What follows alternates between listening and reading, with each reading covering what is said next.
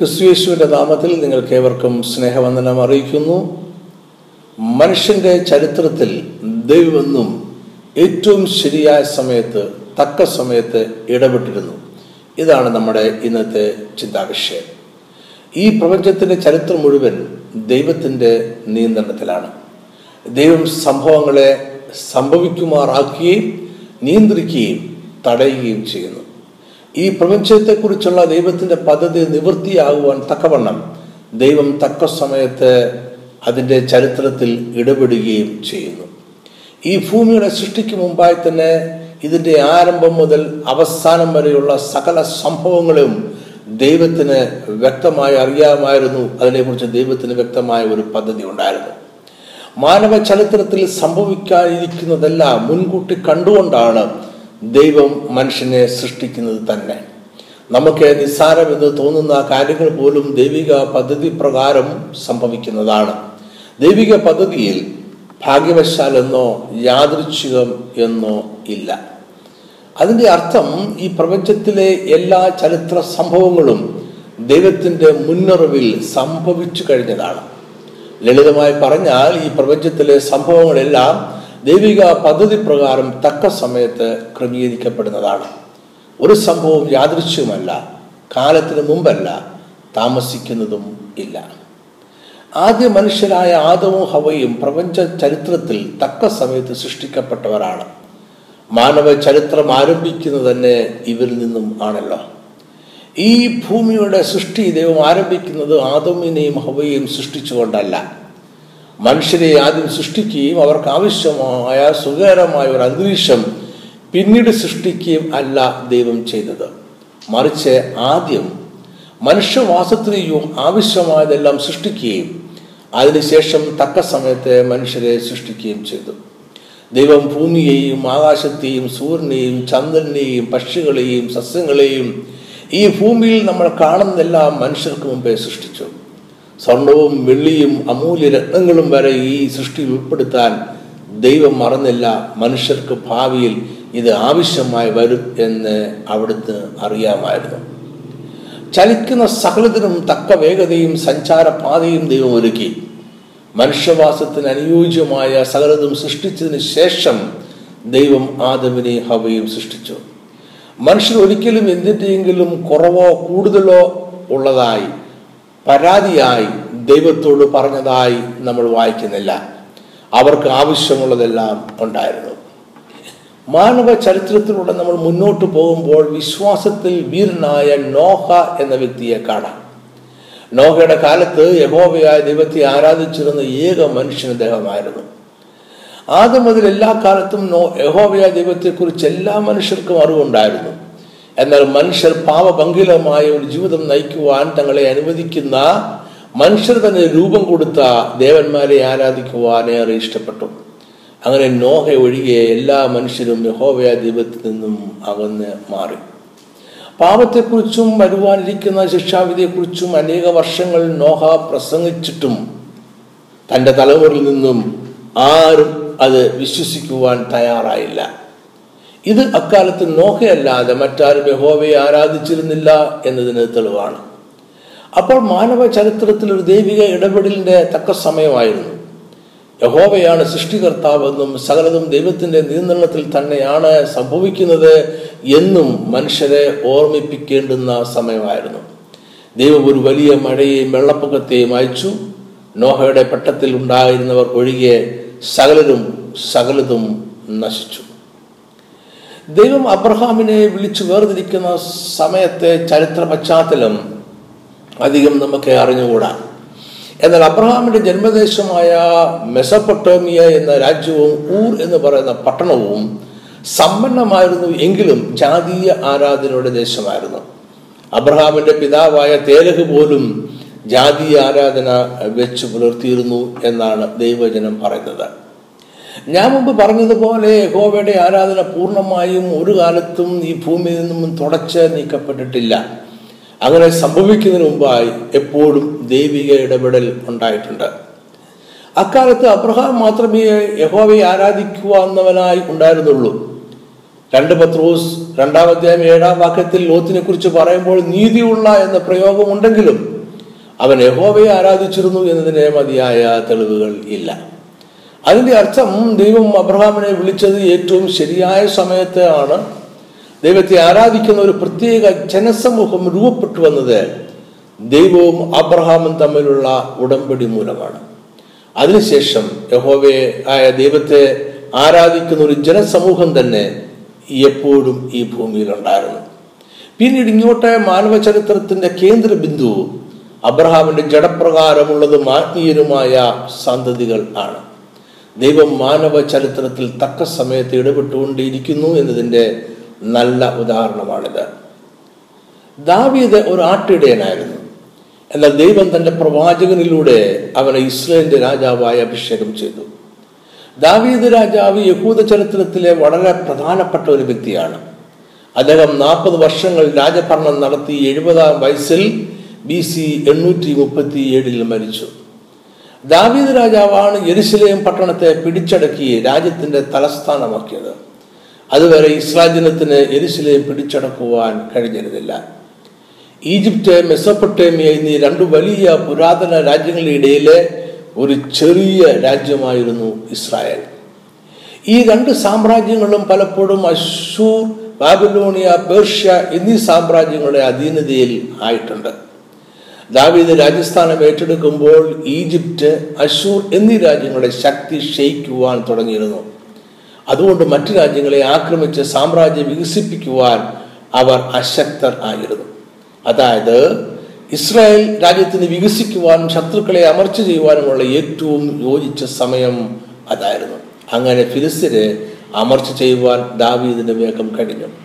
ദൈവിക വാക്തത്വപ്രകാരം സ്വന്തമാക്കേണ്ടിയിരുന്ന എരുസലേം പട്ടണത്തെ ദാവീദ് പിടിച്ചെടുത്തു. പൂർവപിതാക്കന്മാരുടെ പ്രത്യാശയായിരുന്ന ദൈവരാജ്യത്തിന്റെ ഒരു പ്രത്യക്ഷ വെളിപ്പാട് ആയിരുന്നു ദാവീദിന്റെ രാജ്യഭരണം. ദൈവം എപ്പോഴും തക്ക സമയത്ത് തന്നെ പ്രവർത്തിക്കും. യേശുവിന്റെ ജനനം ജീവിതം മരണം എന്നിവ മനുഷ്യന്റെ ചരിത്രത്തിൽ തന്നെ പ്രധാനപ്പെട്ട സംഭവങ്ങളാണ്. മാനവ സംസ്കാരത്തെ തന്നെ അത് മാറ്റിമറിച്ചു.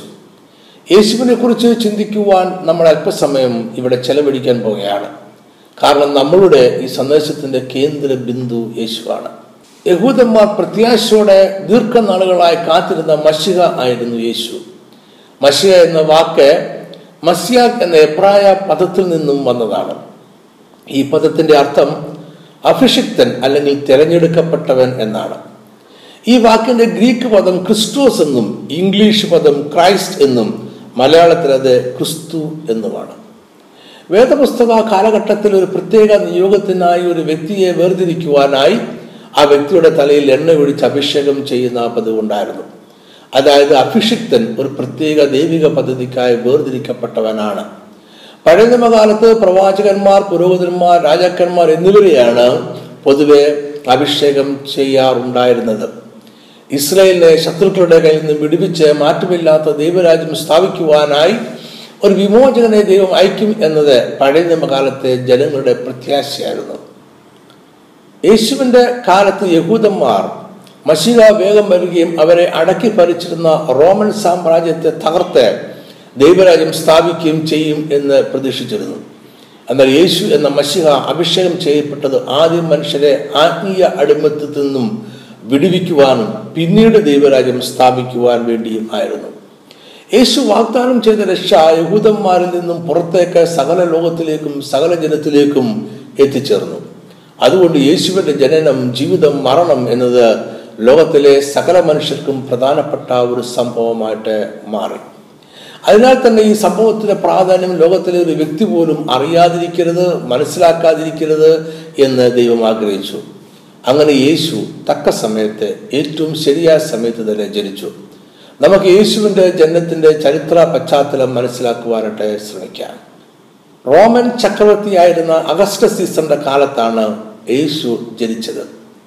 റോമൻ സാമ്രാജ്യം പാർത്തിയ മുതൽ ബ്രിട്ടൻ വരെ വ്യാപിച്ചിരുന്നു. അതുകൊണ്ട് റോമൻ സാമ്രാജ്യത്തെ ടെറാറം ഓർബിസ് ഇമ്പേരിയം അഥവാ ലോക സാമ്രാജ്യം എന്ന് അന്ന് വിളിച്ചിരുന്നു. ലൂക്കോസിന് സുവിശേഷം രണ്ടാമത്തെ ഒന്നാമത്തെ വാക്യത്തിൽ റോമൻ സാമ്രാജ്യത്തെ ലോകം എന്നാണ് വിളിക്കുന്നത്. നാഗരികതയുള്ള എല്ലാ രാജ്യങ്ങളും ഏതെങ്കിലും രീതിയിൽ റോമൻ സാമ്രാജ്യവുമായി ബന്ധപ്പെട്ട് കിടന്നിരുന്നു. യഹൂദയും അക്കാലത്ത് റോമൻ സാമ്രാജ്യത്തിന് കീഴിലായിരുന്നു. യേശുവിനും അറുപത് വർഷങ്ങൾക്ക് മുമ്പ് തന്നെ പൊമ്പൈ എന്ന റോമൻ ജനറൽ എരുസലേമിനെ ആക്രമിച്ച് കീഴടക്കിയിരുന്നു. അതുകൊണ്ട് റോമൻ സാമ്രാജ്യത്തിന് ബാധകമായ എല്ലാ രാജകീയ കൽപ്പനകളും യഹൂദന്മാർക്കും ബാധകമായിരുന്നു. ശത്രുക്കളെ തകർത്ത് സാമ്രാജ്യം വികസിച്ചതോടെ റോമൻ സാമ്രാജ്യത്തിൽ എല്ലായിടവും സമാധാനം നിലനിന്നിരുന്നു. റോമൻ ദേവനായ ജാനസ് യുദ്ധത്തിന്റെയും സമാധാനത്തിന്റെയും ദേവനായിരുന്നു. ജാനസിന്റെ ക്ഷേത്രത്തിന്റെ വാതിൽ യുദ്ധകാലത്ത് തുറക്കുകയും സമാധാനത്തിന്റെ കാലത്തെ അടയ്ക്കുകയും ചെയ്യുക പതിവുണ്ടായിരുന്നു സീസർ അഗസ്റ്റസിന്റെ കാലത്ത് യുദ്ധങ്ങൾ ഇല്ല എന്നതിന്റെ അടയാളമായി ജാനസ് ദേവന്റെ ക്ഷേത്രത്തിന്റെ വാതിലുകൾ അടച്ചിട്ടിരുന്നു. സാമ്രാജ്യത്തിലെ മുഴുവൻ ജനങ്ങളുടെയും കണക്കെടുക്കുവാൻ രാഷ്ട്രീയമായി ഏറ്റവും യോജിച്ച സമയമായിരുന്നു അത്. ലൂക്കോസിന്റെ സുശേഷം രണ്ടാമത്തെ ഒന്നാം വാക്യത്തിൽ ലോകമൊക്കെയും പേർ വഴി ചാർത്തേണം അല്ലെങ്കിൽ പേര് രജിസ്റ്റർ ചെയ്യണം എന്നൊരു കൽപ്പന ചക്രവർത്തി പുറപ്പെടുവിച്ചു എന്ന് നമ്മൾ വായിക്കുന്നുണ്ട്. ഇത് എല്ലാവരിൽ നിന്നും നികുതി വിധിക്കുവാനുള്ള ഒരു പദ്ധതി ആയിരുന്നു. സമാധാനത്തിന്റെ പ്രഭുവായ യേശു കർത്താവിന്റെ ജനനത്തിന് ഏറ്റവും യോജിച്ച സമയവും അതായിരുന്നു. അഗസ്റ്റ് സീസണിനെ കുറിച്ച് ചില വാക്കുകൾ കൂടി പറയുവാൻ ഞാൻ ഈ സമയം ഉപയോഗിക്കട്ടെ. റോമൻ പട്ടാള മേധാവിയും സാമ്രാജ്യത്തിന്റെ ശില്പിയുമായ ജൂലി സീസറിന്റെ ദത്തുപുത്രനായിരുന്നു അഗസ്റ്റസ് സീസർ. അദ്ദേഹത്തിന്റെ യഥാർത്ഥത്തിലുള്ള പേര് ഗായൂസ് ഒക്ടേവിയസ് എന്നായിരുന്നു. ജൂലി സീസർ അദ്ദേഹത്തിന്റെ അമ്മാവനായിരുന്നു. ജൂലി സീസർ തന്റെ വിൽപ്പത്രത്തിൽ ഗായൂസ് ഒക്ടേവിയസിനെ ദത്തുപുത്രനായി സ്വീകരിക്കുകയായിരുന്നു. അങ്ങനെ ഒക്ടേവിയസ് ഒക്ടേവിയാനൂസ് എന്ന് അറിയപ്പെടുകയും സീസർ എന്ന പേര് കൂടി സ്വീകരിക്കുകയും ചെയ്തു. അഗസ്റ്റസ് എന്ന പേര് യഥാർത്ഥത്തിൽ ഒരു സ്ഥാനപ്പേരാണ്. ഒരാൾ റോമൻ ചക്രവർത്തി ആകുമ്പോൾ പുതിയ ഒരു പേര് സ്വീകരിക്കുകയോ കൂട്ടിച്ചേർക്കുകയോ ചെയ്യുന്ന പതിവുണ്ടായിരുന്നു. അതുകൊണ്ട് ഒക്ടാവിയസ് ചക്രവർത്തി ആയപ്പോൾ അദ്ദേഹത്തിന് സ്വീകരിക്കുവാനായി രാജാവ് ചക്രവർത്തി ഏകാധിപതി എന്നീ സ്ഥാനപ്പേരുകൾ അന്നത്തെ റോമൻ സെനറ്റ് നിർദ്ദേശിച്ചു. എങ്കിലും അദ്ദേഹം അഗസ്റ്റസ് എന്ന സ്ഥാനപ്പേര് സ്വീകരിക്കുകയാണ് ചെയ്തത്. അഗസ്റ്റസ് എന്ന പേരിന് ഉയർത്തപ്പെട്ടവൻ എന്ന അർത്ഥമാണുള്ളത്. താൻ ദൈവത്തിന്റെ പ്രതിനിധിയാണ് എന്നും ദൈവിക അംഗീകാരം തനിക്കുണ്ട് എന്നും ജനങ്ങളെ ബോധ്യപ്പെടുത്തുവാനാണ് അദ്ദേഹം ഈ സ്ഥാനപ്പേര് സ്വീകരിച്ചത്. ഇതിലൂടെ തനിക്ക് തന്നെ ഒരു ദൈവിക പരിവേഷം ചാർത്തുകയാണ് അദ്ദേഹം ചെയ്തത്. സീസർ അഗസ്റ്റസ് തന്നെ തന്നെ ദൈവമാക്കുവാൻ ശ്രമിച്ചു. ജനങ്ങളെല്ലാം അദ്ദേഹത്തിനെ ആരാധിക്കണമെന്ന് അദ്ദേഹം ആരാധി ആഗ്രഹിച്ചു. എല്ലാവരും അദ്ദേഹത്തിന് കരം കൊടുക്കണമെന്ന് അദ്ദേഹം ആഗ്രഹിച്ചു. എന്നാൽ അദ്ദേഹത്തിന്റെ കാലത്തിന് ശേഷം ആരും അദ്ദേഹത്തെ ആരാധിക്കുന്നില്ല ആരും അദ്ദേഹത്തിന് കരം കൊടുക്കുന്നതുമില്ല. ഇതേ ചക്രവർത്തിയുടെ കാലത്താണ് യേശു ജനിച്ചത്. ഇന്നും യേശുവിനെ കോടിക്കണക്കിന് ജനങ്ങൾ ദൈവമായി ആരാധിക്കുന്നു. നിത്യതയോളം അവനെ ദൈവമായി ആരാധിക്കുകയും ചെയ്യും. ഇന്നും കോടിക്കണക്കിന് ജനങ്ങൾ യേശുവിന് ദാനങ്ങൾ കൊടുത്തുകൊണ്ടേ ഇരിക്കുന്നു. മറ്റൊരു ദൈവിക മർമ്മം കൂടി നമുക്കിവിടെ ശ്രദ്ധിക്കാം. ദൈവത്തിന്റെ ബുദ്ധി വൈഭവം ഇവിടെ നമുക്ക് കാണുവാൻ കഴിയും. അധികാരത്തിന്റെ ചെങ്കോ ലഹൂദിൽ നിന്നും മാറിപ്പോവുകയാണ്. ലോകമൊക്കെയും പേർ വഴി ചാർത്തണമെന്ന യേശുവിന്റെ ജനനകാലത്തെ റോമൻ ചക്രവർത്തിയുടെ കൽപ്പന അതാണ് കാണിക്കുന്നത്. യഹൂദന്മാർ ഒരു വിദേശ ജാതീയ രാജ്യത്തിന്റെ അധീനതയിലേക്ക് മാറുകയും അവർക്ക് നീതി കൊടുക്കുകയും ചെയ്യേണ്ടി വരികയാണ്. യഹൂദന്മാർക്ക് സ്വന്തം ദേശത്തെ സ്വന്തം ഭരണം നഷ്ടപ്പെട്ടു. അത് പിതാക്കന്മാർക്ക് വാക്തത്വമായ മഷിക ജനിക്കുവാൻ ഏറ്റവും യോജിച്ച സമയമായി.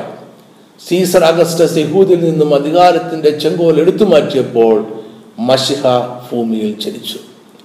അത് ദൈവരാജ്യത്തിന്റെ സുവിശേഷം ജനത്തെ അറിയിക്കുവാൻ ഏറ്റവും യോജിച്ച സമയമായിരുന്നു. നാഗരികതയുള്ള എല്ലാ സ്ഥലങ്ങളും റോമൻ സാമ്രാജ്യത്തിന്റെ കീഴിലായിരുന്നു.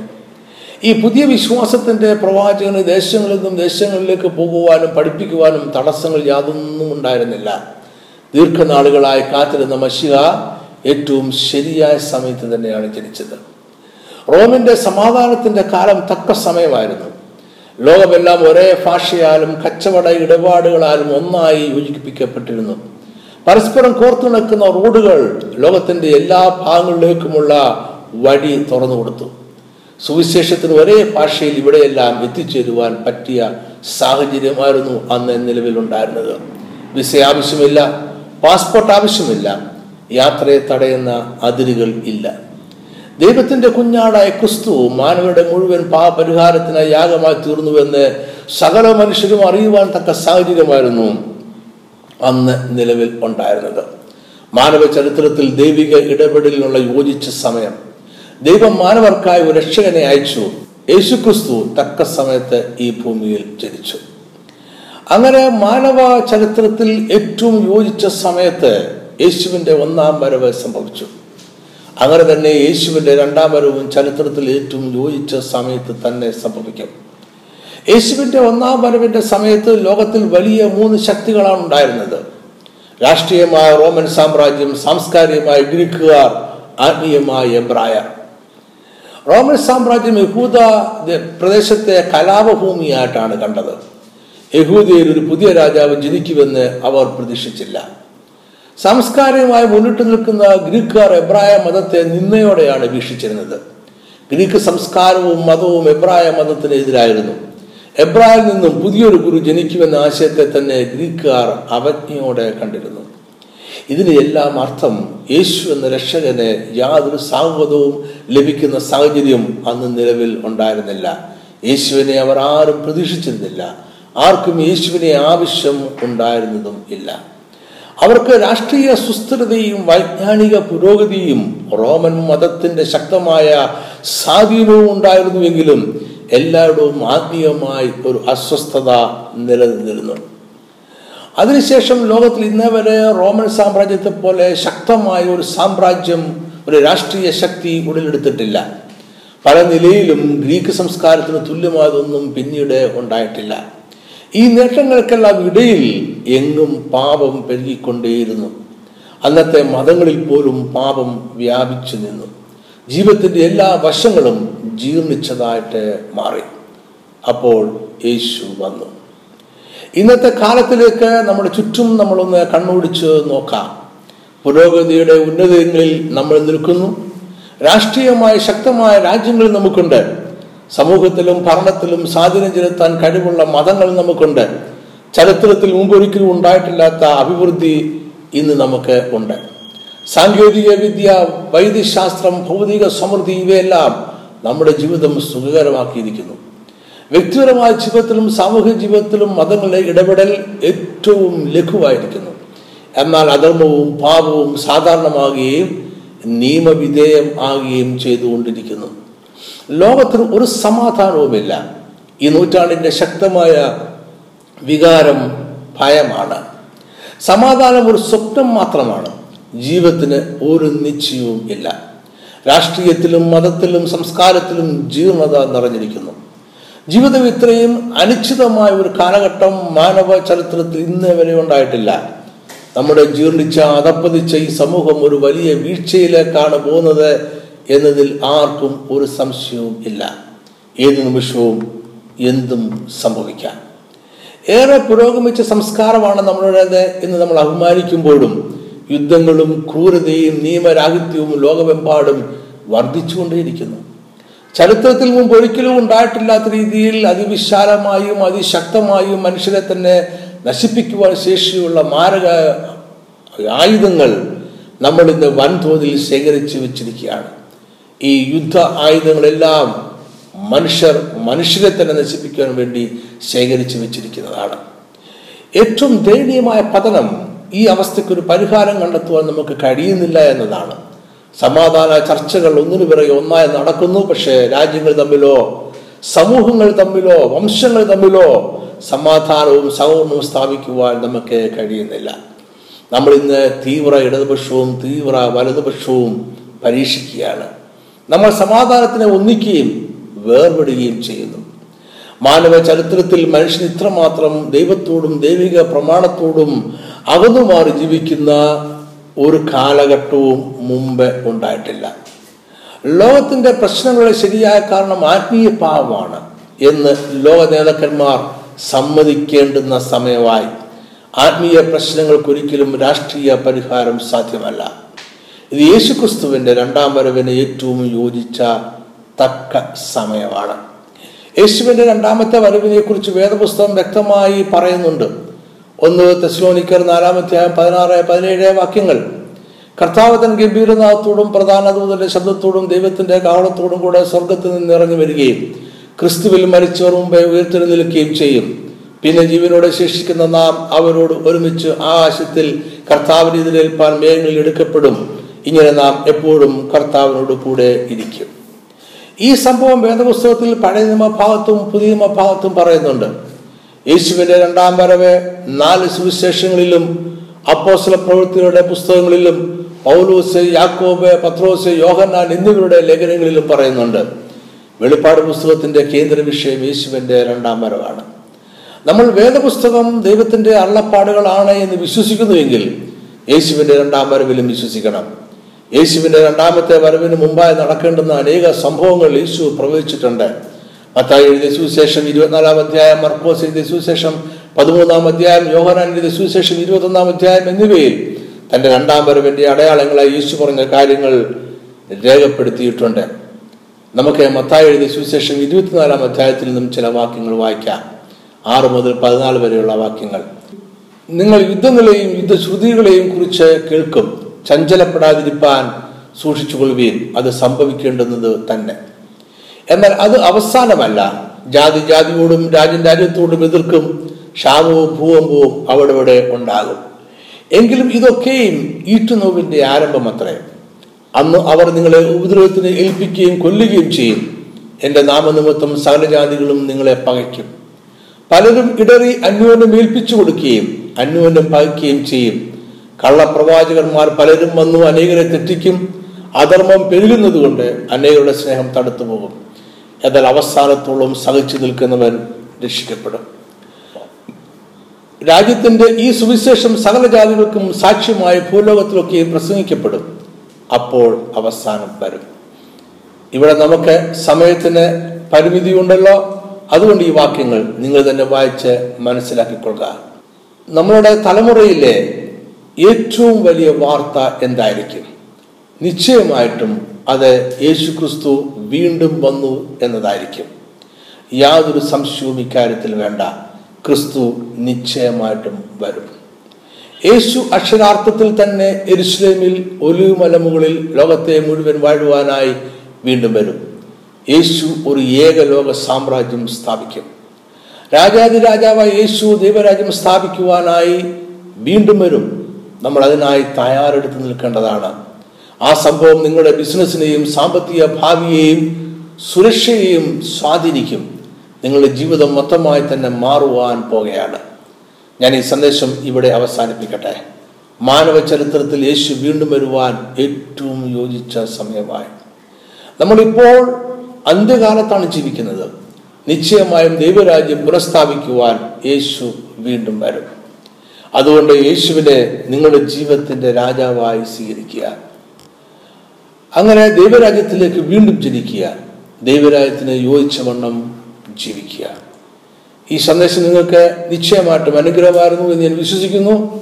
അടുത്ത ആഴ്ച നമുക്ക് വീണ്ടും കാണാം. അതുവരെ കർത്താവ് തന്റെ കൃപയിൽ കാവലിൽ നിങ്ങളെ സൂക്ഷിക്കാൻ പരിപാലിക്കും ചേട്ടെ ആമേൻ.